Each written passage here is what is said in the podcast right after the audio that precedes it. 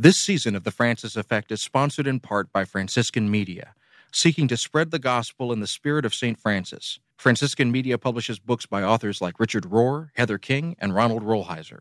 Get 25% off your first order in the store when you use the code FrancisFX. That's Francis, the letter F, and the letter X at franciscanmedia.org. That's franciscanmedia.org. This season of The Francis Effect is brought to you by Liturgical Press in Collegeville, Minnesota.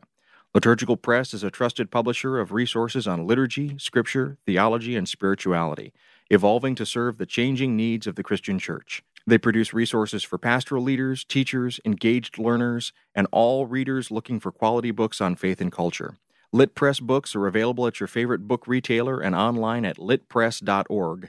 That's litpress.org.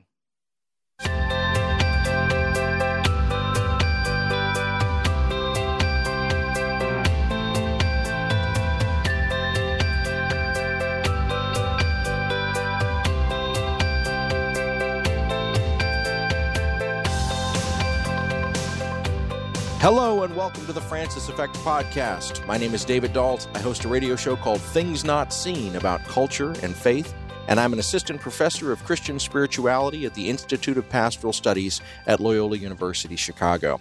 I'm here with my friends Heidi Schlumpf and Father Dan Horan. Heidi is executive editor and vice president of National Catholic Reporter, a publication that connects Catholics to church, faith, and the common good with independent news, analysis, and spiritual reflection.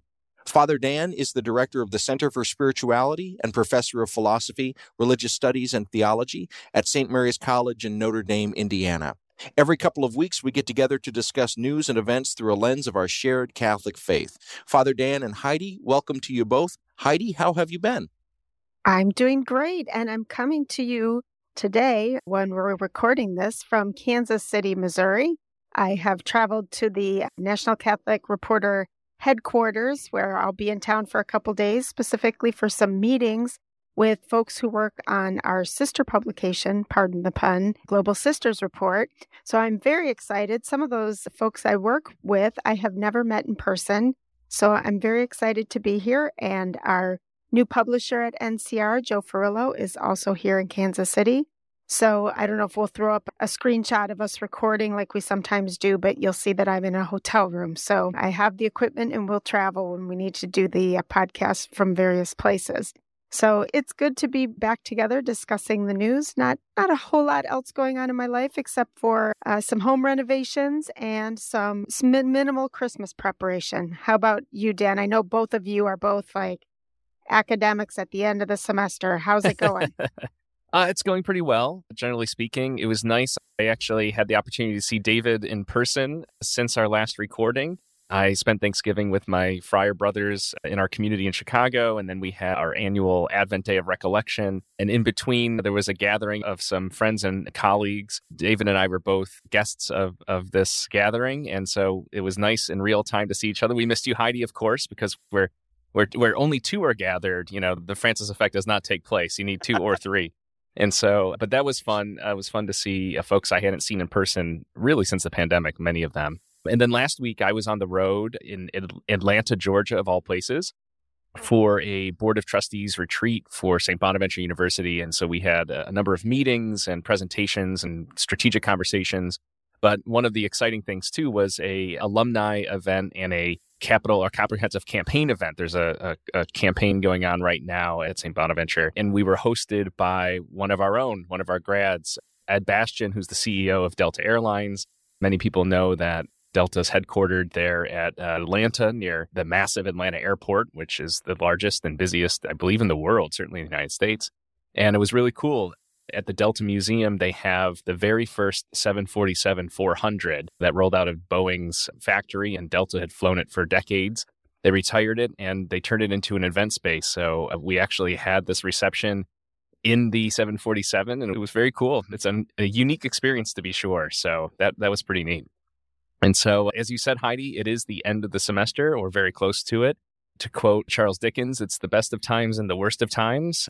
The best of times is the lights at the end of the tunnel and the holidays holiday season is near us. The worst of times is the stacks and stacks of papers and final exams that are heading this way. Speaking of which, David, how are you doing? I'm doing really well, actually. So the semester is ending for me too. And I have to say, this has been one of the best teaching semesters I've ever had. And part of the reason for that is I, I revamped the Foundations of Spirituality course that I teach at IPS. And I started the semester with kind of an idea of where I thought that the conversations would go. And this is one of those happy circumstances where the readings lined up right and the ideas lined up right and the students in both of my sections just came with their A games every every single session and I have learned more this semester and deepened my understanding. It's really changed radically how I'm going to teach this course moving forward. But it was just a really amazing experience to go with these students and to go through with these students. I was just really pleased with how things have turned out. And I, last night when I held class with both of the sections, I was just gushing about how grateful I was for the way that things had turned out. There may even eventually be a book coming out of this because the structures and the ideas got lined up so well. I learned a lot about my own subject. And so that's a wonderful thing. And now that the semester is getting done, I get to take five weeks of the Christmas winter break and turn around towards writing projects and house cleaning and all the things that uh, that are necessary to keep both academic and family life moving forward. The one thing I'm not looking forward to is I don't gear shift very well. So moving from one schedule to another schedule always gives me a couple of days of hiccups. And so I'm trying to minimize that and I hope that it'll be smooth, but we'll see. But I'm relative to other times that semesters have ended, I'm feeling really good. So I'm happy about all of that. And my family's doing well, and we're all looking forward to the holidays and to having a little bit of time off together. So that's good too. I love when that happens with a class, David. Isn't that so cool? Even it makes it seem like the grading is it will be worth it at the end of the semester.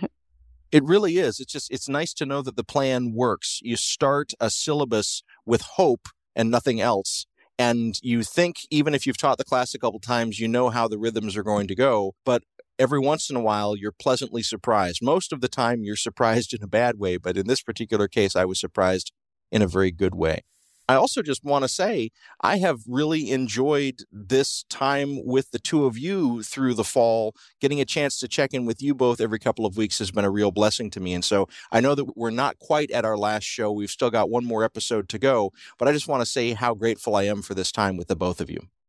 Me too, and I just want to say I'm so grateful that we're all healthy too. We've got a lot of lot of bugs including COVID going through not our family luckily, but through our kids' schools, through the workplaces, and I'm I'm glad to see that the three of us are all healthy at least today we are. I'm going to knock on wood just to make sure that stays sure all the way through the holidays. I was going to say you were triggering my Irish superstition because the fact that we, the three of us, are currently uh, unbugged does not mean that we're not going to get it in the final countdown. So thanks for the knocking on wood. and uh, yeah, David, it's always great too when those things align in the classroom and in our research. That's the best of times to go back to Dickens. So yeah, thanks for sharing that. Well, and once again, you said the final countdown, and I had the little trumpet fanfare go through my head once again. so I'm grateful for you putting that earworm into my skull. Dan, do you make travel to Atlanta often? I lived there for nine years. So if you're ever going back, I can tell you some good places to go and get really cheap food. You know, it's interesting. I, I, do, but not on a regular basis. So coincidentally, the CTSA had its annual meeting in June in Atlanta. So I was there earlier in the summer. I often go to Atlanta to run the Peachtree 10K road race, though that's just sort of in for the 4th of July and out. And then, and interestingly enough, my the province of the Order of Friars Minor, the OFM Franciscan province in the United States, is moving its headquarters to Atlanta soon when I say soon, it's because uh, listeners, regular listeners, will know that the six OFM provinces in the United States have been in a restructuring process for the last better part of a decade. And that's going to reach its conclusion. And then the emergence of the brand new Our Lady of Guadalupe U.S. province, October 2023. And so the provincial headquarters, it was announced a few months back, was going to be Atlanta. So it's a city. There are a lot of reasons why that that was selected. We don't currently have a provincial headquarters in the southeast of the U.S nor in Atlanta, but there are really, I don't want to spend too much time getting into it, but it, coincidentally, there's also a conventual Franciscan who is the Archbishop of Atlanta now. Yeah, there's a lot of reasons. So, anyways, that's just the flag, David, that I'll probably be in Atlanta more than usual because of that. Well, and to our Atlanta listeners, I just want to say thank you for listening. And I want to give a shout out to Eats down on Ponce de Leon Avenue and to La Fonda Latina and Fellini's Pizza and Good Old Days Cafe. Like all of those are just, you know, wonderful haunts that I remember with great fondness. Well, I'd like to give a shout out to Georgians for saving our democracy again. And with the uh, the runoff election this Tuesday. I don't know if you were there over the election or you were back in South Bend by then, Dan, but pretty exciting to see those results. When I checked in last night, it looked neck and neck, but the Atlanta numbers hadn't come in yet. Still a little surprising to me the number of people who did not vote for Warnock, given that the opponent was so problematic, but a good turnout, I think, for democracy this week. Yeah, I was back in Indiana on, by the Tuesday election. I, I, teach on Tuesday afternoons, but I did go for a run during our meetings over the weekend, and I was in the southern part of the city or south of the city proper, not far from the airport where we're having our meetings. And uh, I did see a lot of Warnock signs, but yeah, I would agree. It's it is disappointing. It's surprising, but I think in the end it was close to three or four percentage points, and so that's pretty decisive given the Atlanta runoff or the Georgia runoff dynamics. Nevertheless, yeah, I've seen a lot of commentary, informal commentary on Twitter and other places where people have been talking about the predominantly white evangelical vote in Georgia leaning toward Walker. I think that there's actually been really great commentary, particularly from black columnists in both the New York Times and the Washington Post, that have done a good job unpacking a lot of these themes. It sounds like we're breaking into a segment that's not actually one of our three, so maybe we should leave it there. So much to unpack, so much going on. It is the, the busiest time of the year. So, David, what are we talking about today? Well, on our episode today, we're going to be looking at the recent oral arguments in a Supreme Court case that goes by the name of 303 Creative, and it is a religious liberty case. So, we'll be digging into some of the details of that. We'll be looking at the progress of the Synod with the Catholic Church and the bishops. And we'll be looking at the Vatican's recent relations with China and some new developments that have happened there. So that's all coming up on this episode of The Francis Effect. Please stay with us.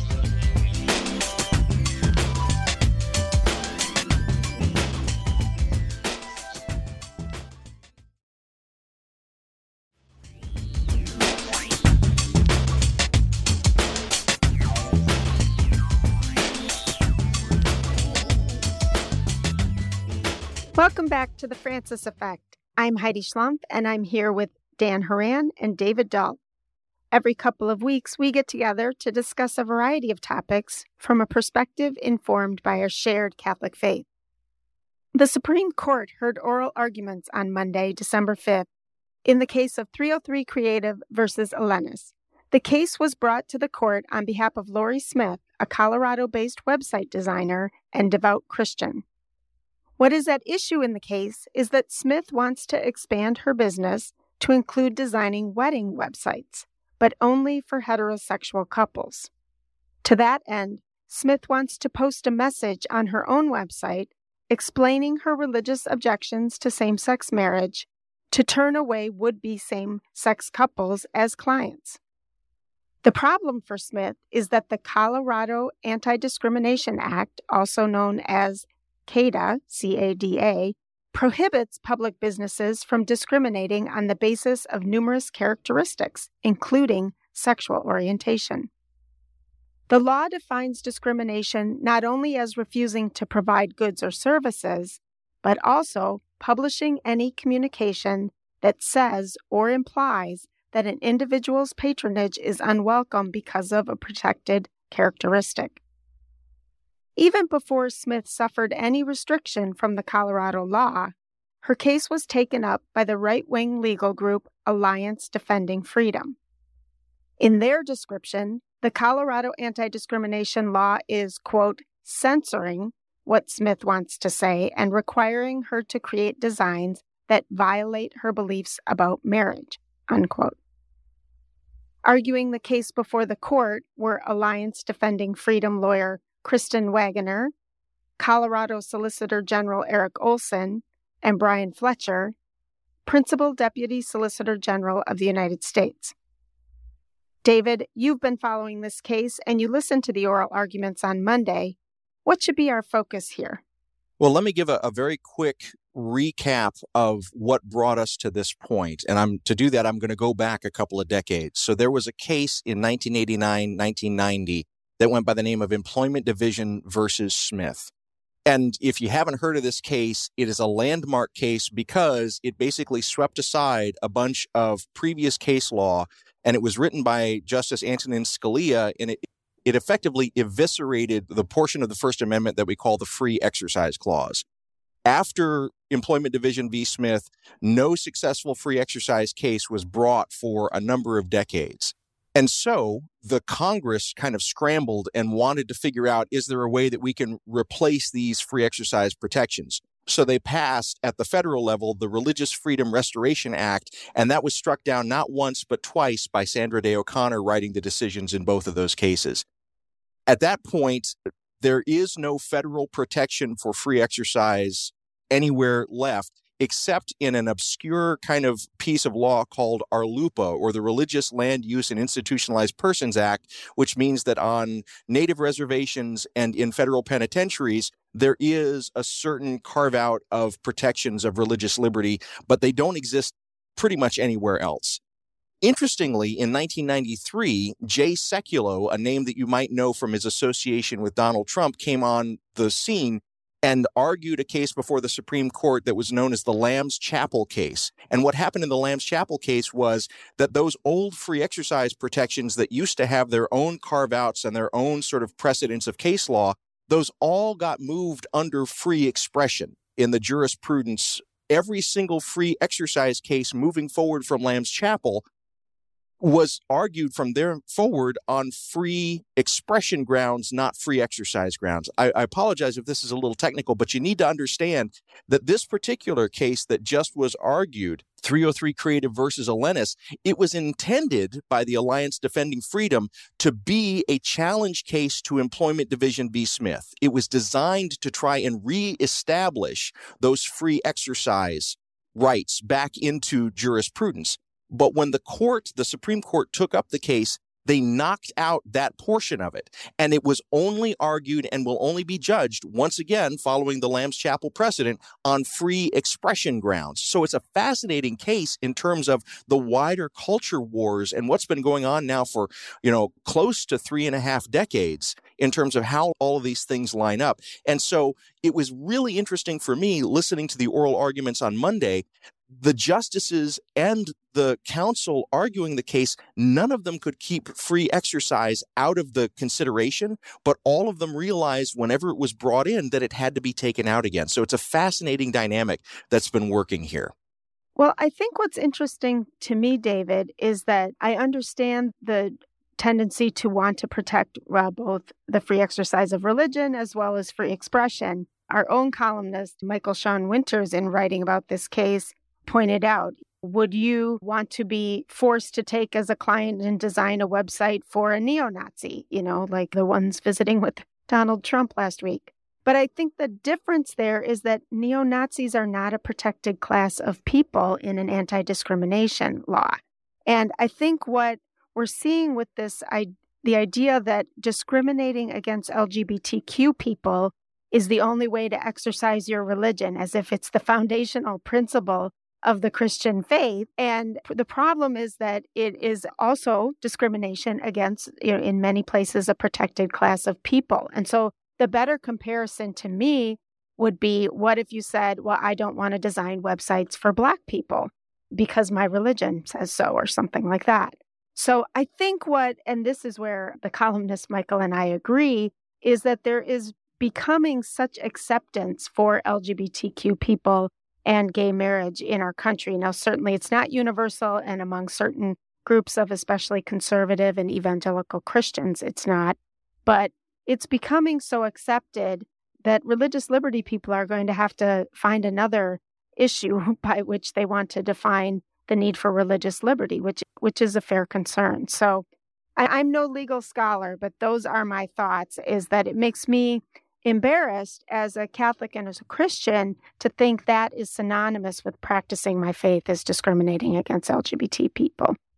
Well, another aspect of this that I think needs to not get lost in our analysis is the fact that no harm was done to Lorie Smith up to this point. This is a purely hypothetical that she's bringing. She would like at some future point to be able to put a disclaimer on her personal website for her business that she won't serve LGBTQ people in this capacity, and she runs afoul of that CADA law, the, the Colorado Anti Discrimination Act, but she has not yet suffered any damage that we can tell. The only way that this rises or falls is if this can be construed as a type of prior restraint against her speech. And the counsel, Kristen Waggoner, was really doing what I consider to be legal contortions to try and make that be the case. And what I was heartened to see were the more liberal justices, particularly Ketanji Brown Jackson, which just brought some amazing and very clear questions and rebuttals to the hypotheticals that were being brought to really put the same kind of analysis that you just put. How would this change if we were talking about not LGBTQ persons, but in Justice Jackson's hypothetical, what if we were talking about a photograph of a Santa, come sit on Santa's lap, get a photograph, but we're going to do old timey Santa, and someone saying, in our vision of the 1950s, no no one but white kids would sit on Santa's lap, so only white kids can sit on Santa's lap. That kind of hypothetical. And to my hearing, counsel for the Alliance Defending Freedom, Kristen Waggoner, had no response to that. And in fact, several of the more conservative justices tried to correct her answers to try and make them stronger against the hypotheticals that Jackson and other liberal justices were bringing. Yeah, I appreciate everything both of you have said so far. This is a case that is, on the one hand, seems very simple. You know, when we look at the reasons that that this is offensive, the premise that is. But on the other hand, it's the simplicity of the cases like this that make it so difficult, right? Where do we draw the lines? And so, two recurring themes, and David, you just touched on one of them in reference to the oral arguments before the court, and that is the history of race, right? We have a history of legalized segregation, this idea that this web designer would want to post virtually or physically a sign that says, so and so class of people are not welcome here. It just evokes uh, lunch counters in, in the deep south. And so I think that's something that needs to be taken into consideration, right? So that this is not an abstraction. This is not a one off case. This is not something that's, well, I just don't like this group of people and therefore I'm not going to serve them. We have a very deep history of that kind of violence and discrimination. And so I think that's worth considering. And Heidi, you mentioned these federal and state based categories of uh, protected classifications of people. I think that's really important as well. The second thing that I think is worth noting too and this has come up implicitly so far in the conversation, it, which is the distinctive LGBTQ, homophobic, transphobic sort of influence here. So this is worth really unpacking, I think, in a lot of different ways. One is theologically, and you know, this is something one of the courses I teach this semester is a queer theology course. I actually teach it this evening, and we're talking about theological anthropology. This is the last unit of this particular semester, and the question of what constitutes human personhood. And then it's interesting to see what students say about the perception of Christianity more broadly, but Roman Catholicism particularly, and then to contrast that with what the theological tradition actually presents, like what the resources are that are far more capacious and far more diverse. I bring that up because this idea of identifying discrimination against any group of people, particularly from those who identify as Christian, is really troubling. How one does that sort of mental and spiritual gymnastics is a question, and Heidi, you touched on that a bit earlier. One of the other things I'm thinking about is the parallels in, in other forms of discrimination that are going on across the country right now that are not being heard as such before the court, but I would imagine it's probably only a matter of time. And what I what I have in mind is this increased energy around banning certain books from school libraries and public libraries. The New York Times daily podcast had a kind of in-depth analysis about this this morning, and we're recording this on Wednesday. And one of the things that was pointed out was the kind of organizing that's going on among parents and certain ideological groups that are sharing talking points and lists of particular books to look for and so forth. And one of their strategies is to go to town hall or board, uh, school board meetings and read the most salacious or graphic sort of passages from these stories to invoke this kind of, I don't know, energy and animosity and so forth and shock. What's interesting is that the claims here are obscenity. The claims here are this is graphic, it's explicit, and is it age appropriate, and this, and the other. And one of the things that the journalists have pointed out is that not a single one of these parents who is so concerned about sexual explicit uh, content or obscenity or something like this has bothered to look at heterosexual love scenes or stories or self-help books and these kinds of things that are also and in great greater number present in these libraries. That's a little bit of a, a windy way to get to this point about what's at stake here is not just uh, religious expression or religious freedom or freedom of speech. What we see here is a very particular anti LGBTQ attitude and agenda.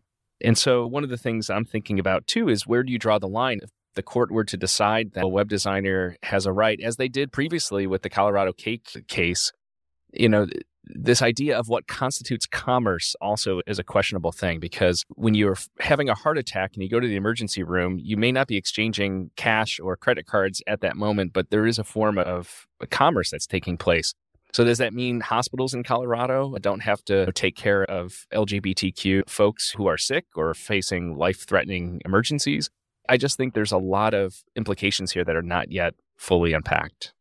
Yeah, I just think about what it must feel like to be an LGBTQ person and think that, wow, this person's faith, this religious person's faith, is defined by excluding me, or at least excluding me when I consider entering into marriage, which is supposed to be a happy, sacred moment. And I just think that this distilling somehow of Christian faith down to an exclusion of the other is not only not what the whole Christian message is about, it's purely antithetical to it. So we seem to keep bumping up against this because this seems to be the preferred way for conservative Christians to express their faith, but I find that deeply distressing and problematic. Well, and one thing that I find really curious about the present case, 303 Creative, if we go back to 1989, 1990, to the Employment Division v. Smith case, the language that comes out of that, that Scalia sort of emblazoned, was this notion of neutral and generally applicable law. That if you have a neutral and generally applicable law, you can't bring a religious exemption to it. You are instead bound to do what everyone else does in the political sphere by this neutral and generally applicable law. You don't get to have a religious exemption. Scalia basically said that would be a recipe for anarchy. What's interesting is that now we're coming to 2022 and what we have from the Colorado Anti Discrimination Act is a neutral and generally applicable law that applies to actions and to speech. And now we even have the United States Conference of Catholic Bishops writing amicus briefs saying, but this is curtailing our religious speech. And so again, it's Employment Division v. Smith, but now in reverse, trying to say, no, but our religious speech gets to have a carve out from this neutral and generally applicable law. It almost makes me wish that Antonin Scalia were still with us because I'd love to hear his kind of disgusted reaction to this.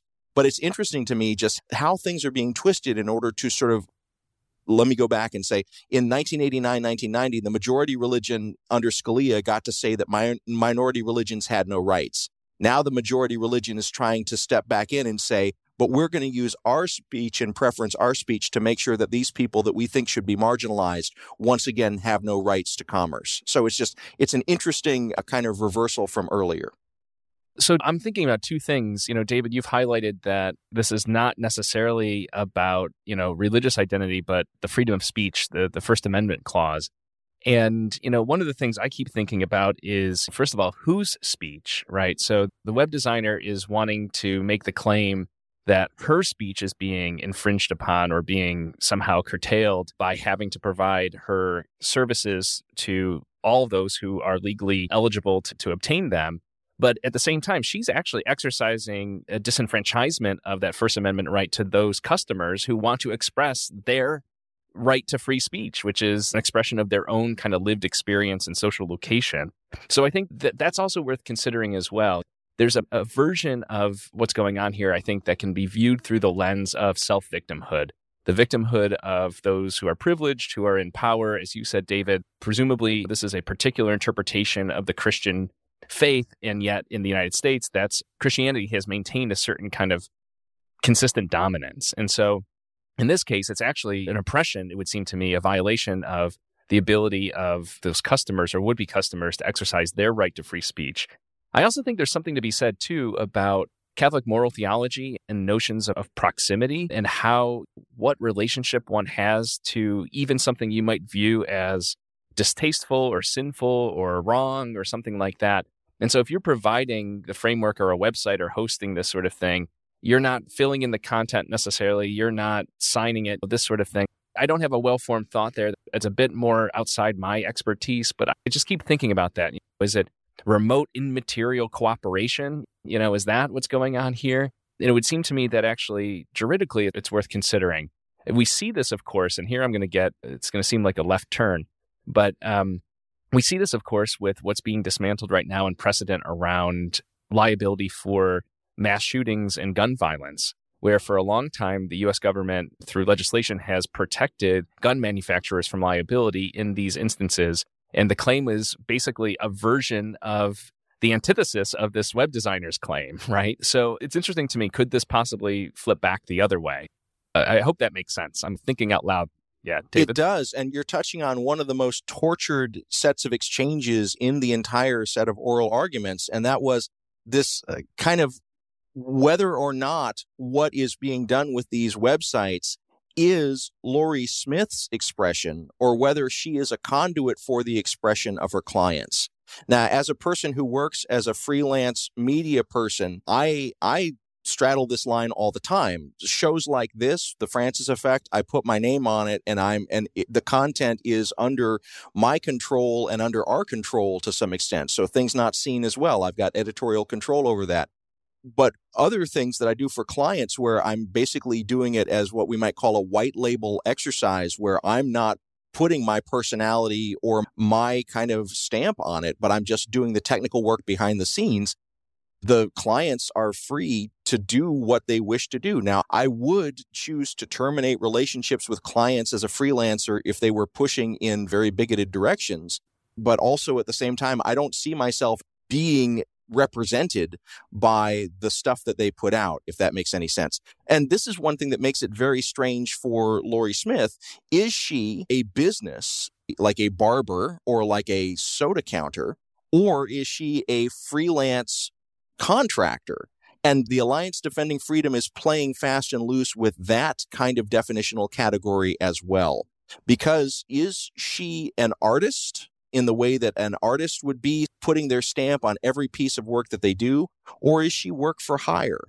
And at different points in the oral arguments, both of those sides were being argued by the people who were representing Lorie Smith. I found it to be an interesting sort of set of hoops that both the Alliance Defending Freedom and again some of the more conservative justices were, t- were trying to jump through. And if folks want to take the time to read the amicus brief from the United States Conference of Catholic Bishops, you'll find the USCCB is doing similar hoop jumping as well. So we'll continue to uh, keep an eye on the court, as so many of our listeners do as well. As we often say with so many of these segments, this will probably not be the last time we talk about this as we await what the decision is on this particular case and its implications to follow. We'll be back in just a moment. You're listening to The Francis Effect.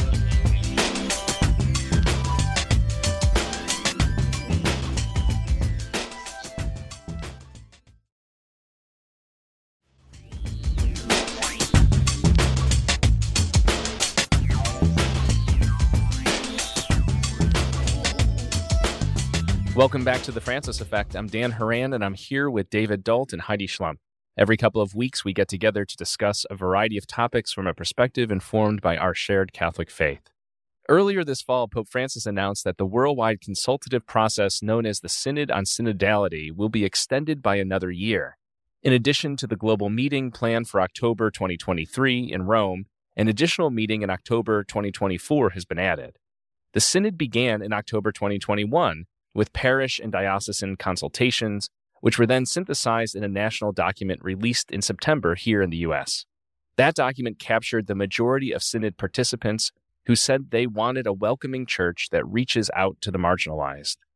Next, a group met in Frascati, Italy, to summarize all the input from these documents from Episcopal conferences. The Frascati group created the working document for the next phase of the process, called the Continental Phase. This working document, titled Enlarge the Space of Your Tent, also raised issues of women's leadership and LGBTQ relationships, which had been part of the U.S. summary. Progressive Catholics, some of whom were concerned that input on such topics might get watered down as the process moved forward, praised the working document. Meanwhile, others, including some conservative Catholics, continued to express concern that the synodal process might lead to change in doctrine or in church practices. During the continental phase, everyday Catholics will once again have an opportunity to participate. The bishops of the United States and Canada have decided to hold 10 online sessions during December and January with sessions in English, Spanish, and French for input. Heidi, you and NCR continue to follow the synodal process, both in the United States and globally. What are you seeing as this next phase gets underway? Well, I'm really glad to be able to be talking about the synod again here on our podcast. I gave a talk just last week to the Association of Pittsburgh Priests, which included a number of lay folks as well, and gave my view of the process so far, which included a little bit of my conversion story to somebody who was a bit cynical about this idea of a synod on synodality, to someone who is getting more enthusiastic and hopeful about the possibility of this being a new way that we can be the church. I think that the news about the movement towards a second meeting as part of this synod is good news. I think back to the Synod on the Family, which also had two meetings as part of it, which sort of lengthen, lengthens the process, allows for more input and consultation. At NCR, we commissioned Archbishop Mark Coleridge from Australia, who was a representative to that Synod on the Family, synods, the two of them. And he talked about how when there's two meetings like that, it's not just a timeout in between those two meetings, it's a time of fermentation, when some of the ideas that are raised at the first meeting have a chance to be discussed more fully at the local level. So, other people are observing that this move towards the longer process is a way of saying that this is not just an event, but a new way of being church in, in a more permanent way. So, I'm excited about that news. It was somewhat unexpected when the Pope announced that. I think what we're continuing to see, though, is that precisely maybe because some progressive Catholics are kind of excited about where things have been going so far, we're seeing conservative Catholics who maybe have um, just opted out of the synodal process so far, or maybe weren't part of those local conversations and consultations, are now becoming a little more overtly anti synod. And a couple of Prominent conservatives, including George Weigel, have written pieces for more conservative publications where they're talking about the problems of the synod, uh, real or imagined. So I think we are going to see some continued polarization around the synod, but I think the process so far has been one that's been encouraging, even though I think, especially progressive Catholics, would be smart to not get their hopes up for immediate change in certain things like women's ordination or recognition of same sex relationships. I think previous synods have shown us that if you attach your hopes to a specific action like that coming out of a synod, you might be dis- disappointed. But I think the fact that these things are being talked about across the church worldwide has been a positive thing. And as we move into this next phase, I'm hoping that will continue. What are your observations about the synod so far? Yeah, I share a kind of cautious optimism, I guess would be the way to describe it. I think, in light of some of the other work that I'm doing that's not directly related to the Synod here in the US and abroad, I'm just thinking about some academic conversations that have been happening in recent months that I've been a part of. Sometimes just having spaces where people can voice these observations, concerns, and experiences, it, I don't want to say it's enough, but it is something. And I think we can be too quick at times to be cynical or to be dismissive or to be skeptical and say, well, what difference is this going to make? And even if it weren't, so I'm thinking of recent synods where things were raised, and uh, by the time you get to the final document or even to an apostolic exhortation following a synod, some of these things don't carry all the way through with their sort of heft and directness. Two two recent synods come to mind. One, the young the synod on young people and vocation, and the other on the Amazon, the Pan Amazon synod. And in the Pan Amazon Synod, ordination or ministry were other things that came to the fore, including w- women uh, being admitted to the diaconate and the proposal to ordain married men. And so the, the fact, though, that those conversations did happen and are ongoing, that there's still a second commission on the question of women being admitted to the diaconate, I think those are hopeful. I know there's a kind of cynical response and sometimes tongue in cheek presented that the church, you know, doesn't move quickly. It's it moves in centuries, which is true. It's historically accurate. But it's also important to realize that doctrine does develop and that practices in the church can change very quickly when it's not explicitly doctrinal. And I think that's some of the, the kind of nuancing that, that has to be taken into consideration as well. Are there things that are practices and principles and policies, to use sort of secular language, or are there things that are at the core of either defined doctrine or certainly no one's talking about dogmatic changes? And I think the sloppiness in which some people who are resistant to the conversations the synodal process invokes are quick to blur the lines between those things as if everything that we do right now is the way it always is and should be and should never change. And I always bring up religious liberty, which we talked a little bit about in the last segment, as a great case study of how 50 years ago religious liberty was completely off the table and antithetical to Catholic identity, especially in the United States. And now it's being used and deployed in such different and I would argue problematic ways. Well, and I just want to add, and I, love that you're bringing in the kind of shift in doctrine. I want to bring a different thematic shift as well.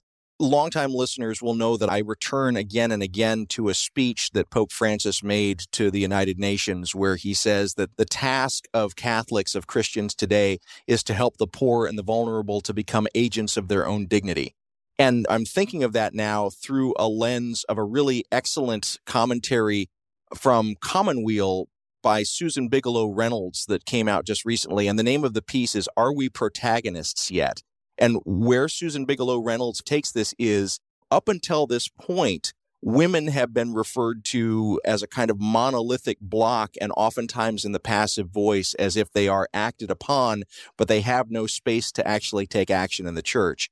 And what Susan Bigelow Reynolds sort of notes about these recent synodal documents is that they seem to be shifting their thematic tone to actually open up the possibility that not just in, in the Western world, but all over the world, women are saying in the synodal process and others are saying in the synodal process, it is time for the diversity of women's gifts to really be applauded and interwoven into the life of the church. And so the notion that Susan Bigelow picks up is are we finally going to be allowed as women to be protagonists in the story? Does the church want to ally with us? Not does the not will women ally with the church, but will the church finally be willing to ally with women who are already agents of their own dignity, but they have been suppressed again and again in the narratives of the church? So I'm still sitting on that excellent piece and really kind of sifting it around because it shifted some categories for me that were really powerful. Thank you for mentioning that, David, because that was a very strong piece, and I, I couldn't agree more. One thing that concerns me is that while women and lay Catholics are sort of agents of their own dignity, it seems like our church leaders have, at least here in the US, in the way of bishops, have less enthusiasm for the synod than the rest of the Catholic Church does. So some of it might be understandable. This was thrown at them at the last minute surprise. I know you just are still getting over COVID, and now you have to have these local consultations because we're having this synod on synodality. And I'm sure some pastors or even bishops saw it as one more thing on their to do list. But as it takes off, it would be nice if we could see, for example, individual bishops or the bishop, the body of bishops at the USCCB having a little more enthusiasm about the process.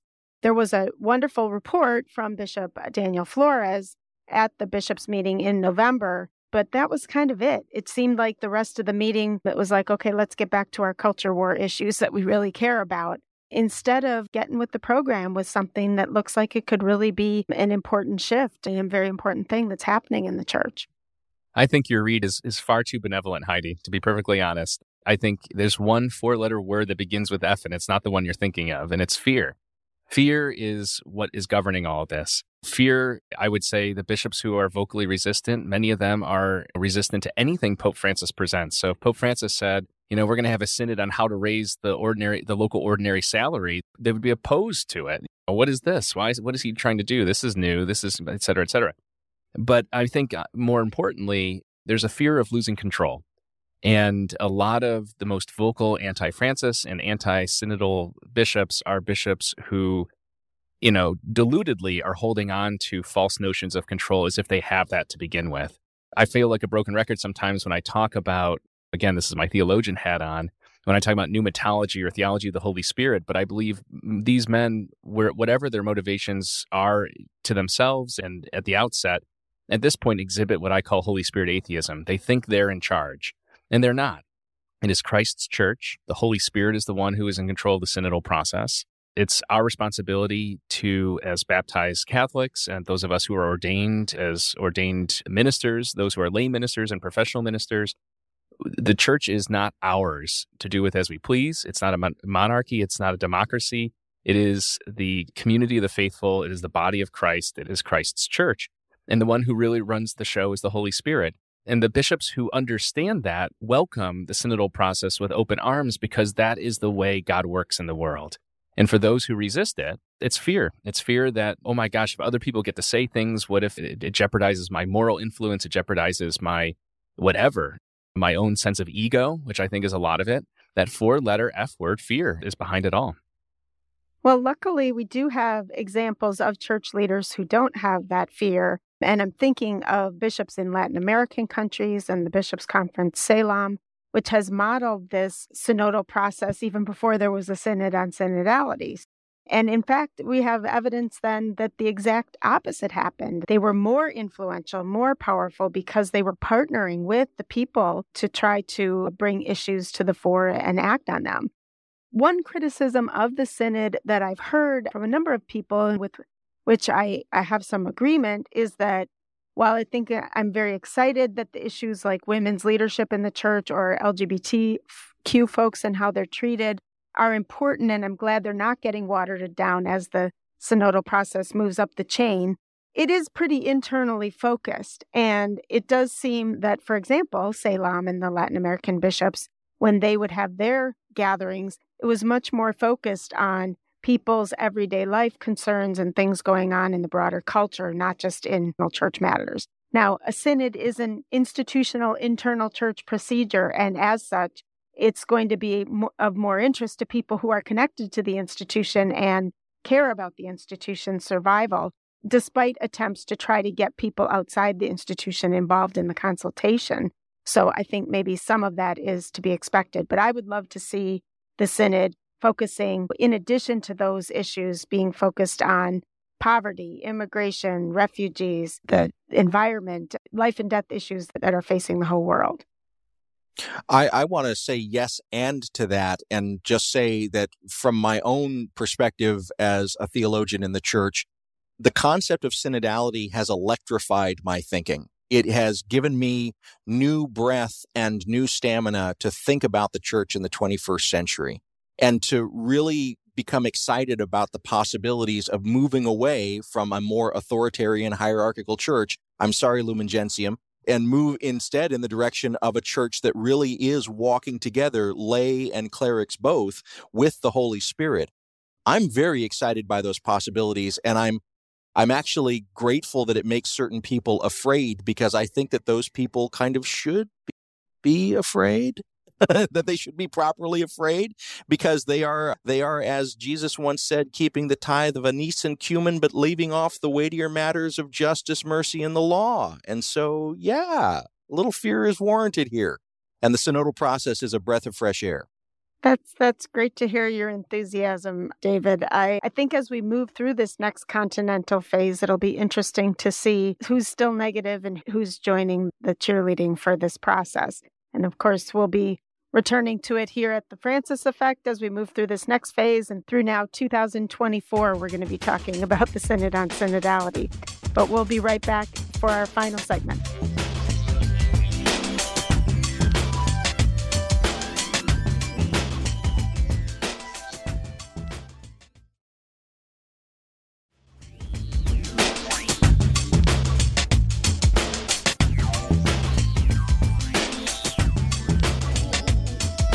Welcome back to the Francis Effect. I'm David Dault, and I'm here with Father Dan Horan and Heidi Schlumpf.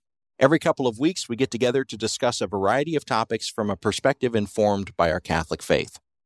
In late November, the Vatican issued a rare statement that effectively amounted to criticism of the Chinese government for violating the principles of the controversial agreement guiding the appointment of Catholic bishops in the country.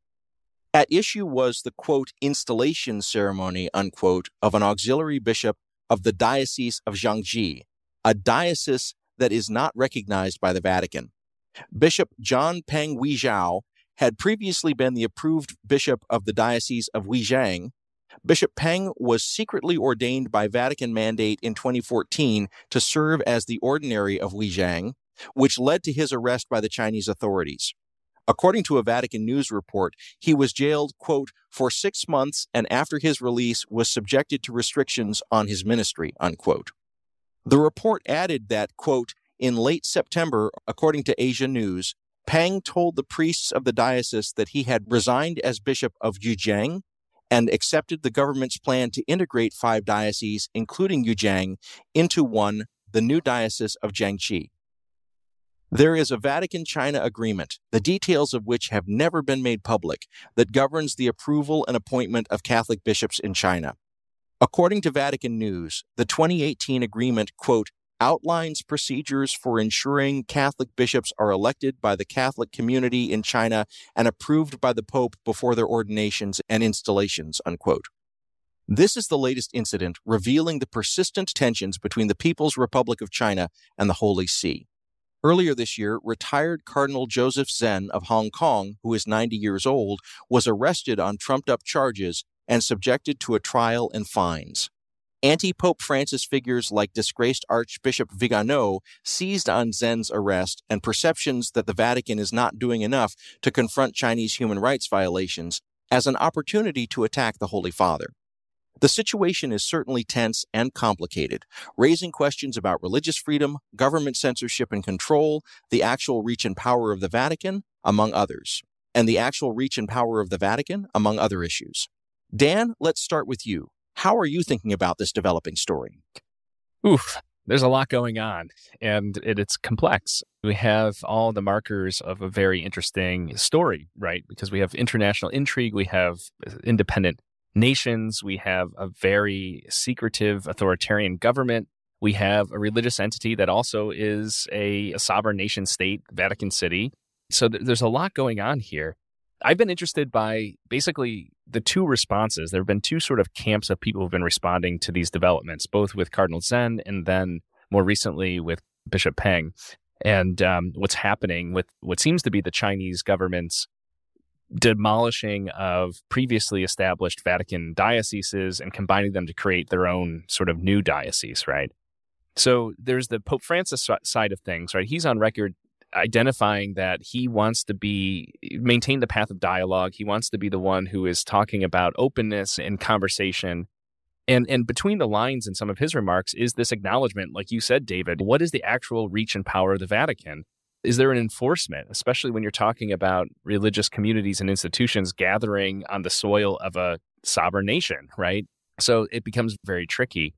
On the other hand, there are those who are very critical of Pope Francis and the Vatican's relationship to the People's Republic of China, particularly under the current administration there, which President Xi has essentially determined himself president for life. And so that adds additional layers of complexity. And to quote the title of one of my favorite children's books, their attitude is if you give a mouse a cookie, he'll want a glass of milk. Or if you give somebody an inch, they're going to take a yard. And in some sense, that sort of uh, disposition or interpretation and attitude has been proven true.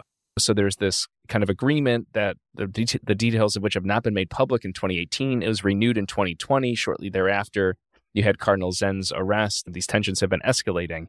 I wonder personally if there's a third way. I don't know what that looks like. I do think Pope Francis and the Catholic Church administration, we'll say broadly, is, is really in a, in a tricky bind because the alternative is to go back underground, right? So that you have the sort of state church as it used to be, and there's this appointment by government officials and all of that. And then there are those who are the quote unquote real Catholic Church, you know, and they're meeting not unlike in other communist nations of the past. Yeah, I think of Vietnam, I think of Cuba, I think of other places where this sort of persecution has persisted. I think of, of communist Poland as well. We can go through the list.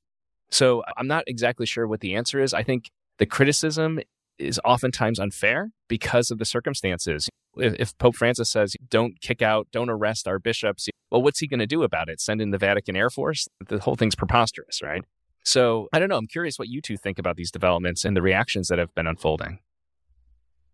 Well, I was working with our Vatican correspondent Chris White, who was had been working on a piece about the Vatican China relations, even as the Zen trial was. Well, he finished it just in time when Zen was fined for being found guilty. It is complex and it's confusing in part because it does get seem to get wrapped up in general anti-Francisism. So I just have been following the critique of the Vatican China deal from the beginning. And I mean, my general feeling was to be open to Francis's attempts at dialogue and to be suspicious of people who could not stop the constant criticism of it. And not to say that there weren't things to be criticized about the deal, the secrecy, etc. But again, like you said, what better alternative were they offering? What I found interesting more recently, and of course, this is all happening in the context of so much tumult going on in China with the many protests that have been happening there. Although, good news today, I heard that they're rescinding some of those extreme COVID restric- restrictions in the country that it seems were contributing to some of those protests. But in our Vatican correspondent's article, what he was finding is that people who are supportive of Pope Francis, so these are not the Viganos of the world, are starting to ask the questions. Has the Vatican's dialogue with China reached its limits? That was the headline on the piece. And people are pointing out that the China of when this deal was first hatched is not the same China we have today. So I think it's important not to let this become just another conservative liberal issue that like conservatives feel this one way and I must feel this way because I'm part of this group. And I think it's important for everyone to be at least asking the questions over and over as the situation changes. Is this the best way to be doing things? Well, I think the other thing, too, if I may add, that is not getting as much attention is the hypocrisy of those who are predominantly in the anti Francis camp who are crying foul we shouldn't be acquiescing, you know, in conversation with the Chinese government and this, that, and the other. There are real human lives in the line here, real lives. This is a pro life issue. And I think Pope Francis recognizes that and is trying to do the best he can to protect the lives of Catholics and others in, who are involved in this and the decisions that follow.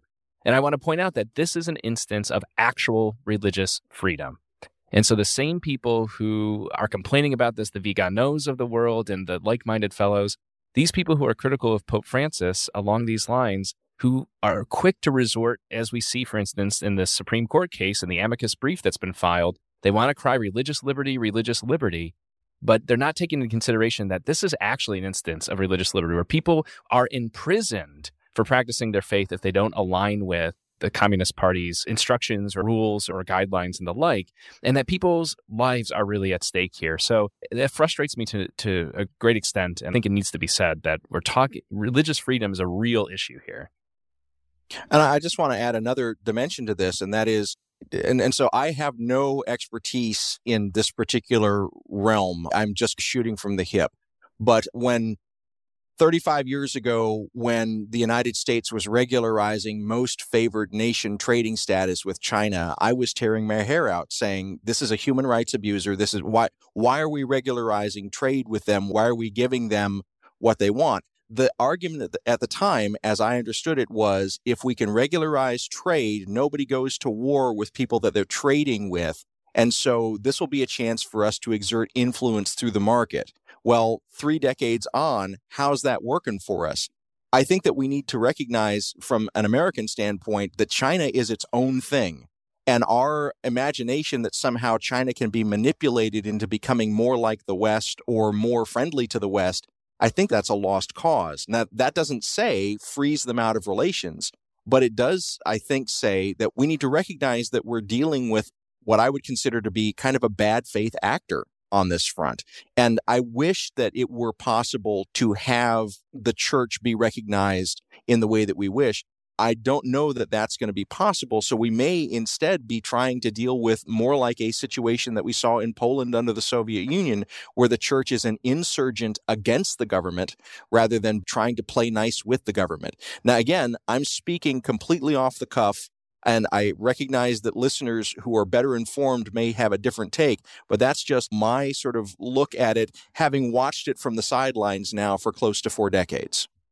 Well, and it's true, David, or it's possibly true that that may be where we're headed, but I'm not sure I would fault Francis for attempting the path of dialogue first. So I think our faith, even if it's not always maybe the smartest strategic move, our faith calls us to try to do dialogue first. And I think what we're seeing is increasingly concerned that's not effective in addition to our own uh, internal church matters, there's the concern about other religious groups that are being very persecuted as well, Muslims and others in China. And I think at a certain point, maybe you do say dialogue isn't working, but I personally think it's smart. And I would not fault Francis for having tried it first. And I appreciate that pushback mm-hmm. on what I just said. And I realize that in my comments, it could be heard as saying that Francis had somehow taken a wrong path.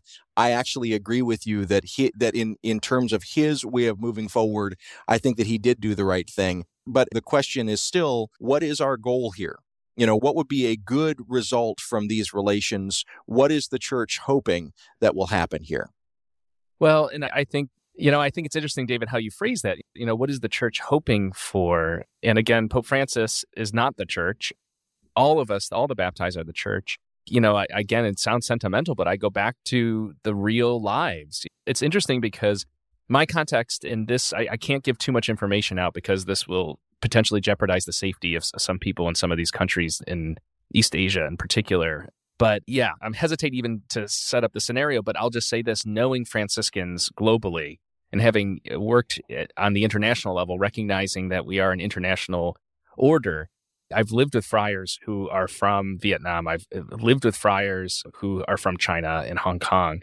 And it's very complicated. And I think in this surveillance state era, too, my guess is that even the podcast as we're talking right now there are some people through the internet this will ping and we this the fact that we're talking about this will be on somebody's in somebody's file and I think it's really hard to dialogue in the way that Pope Francis is trying to do this and to do it above board as best he can. That's my interpretation.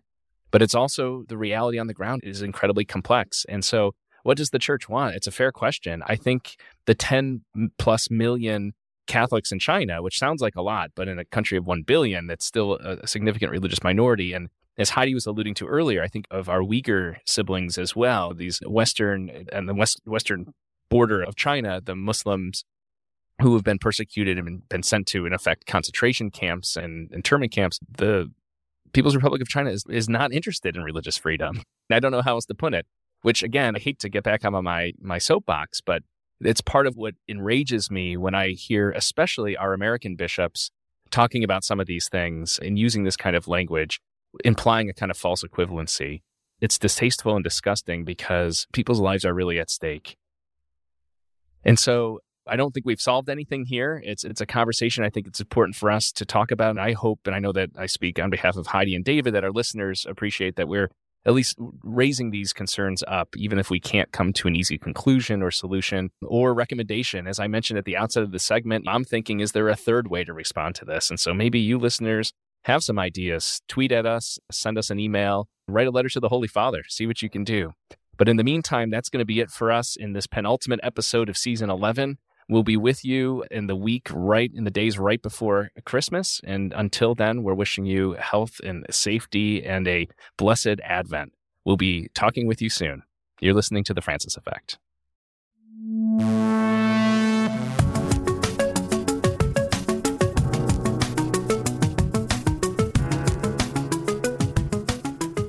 Francis Effect is produced by Sandberg Media LLC and is recorded remotely in Chicago, Illinois and South Bend, Indiana.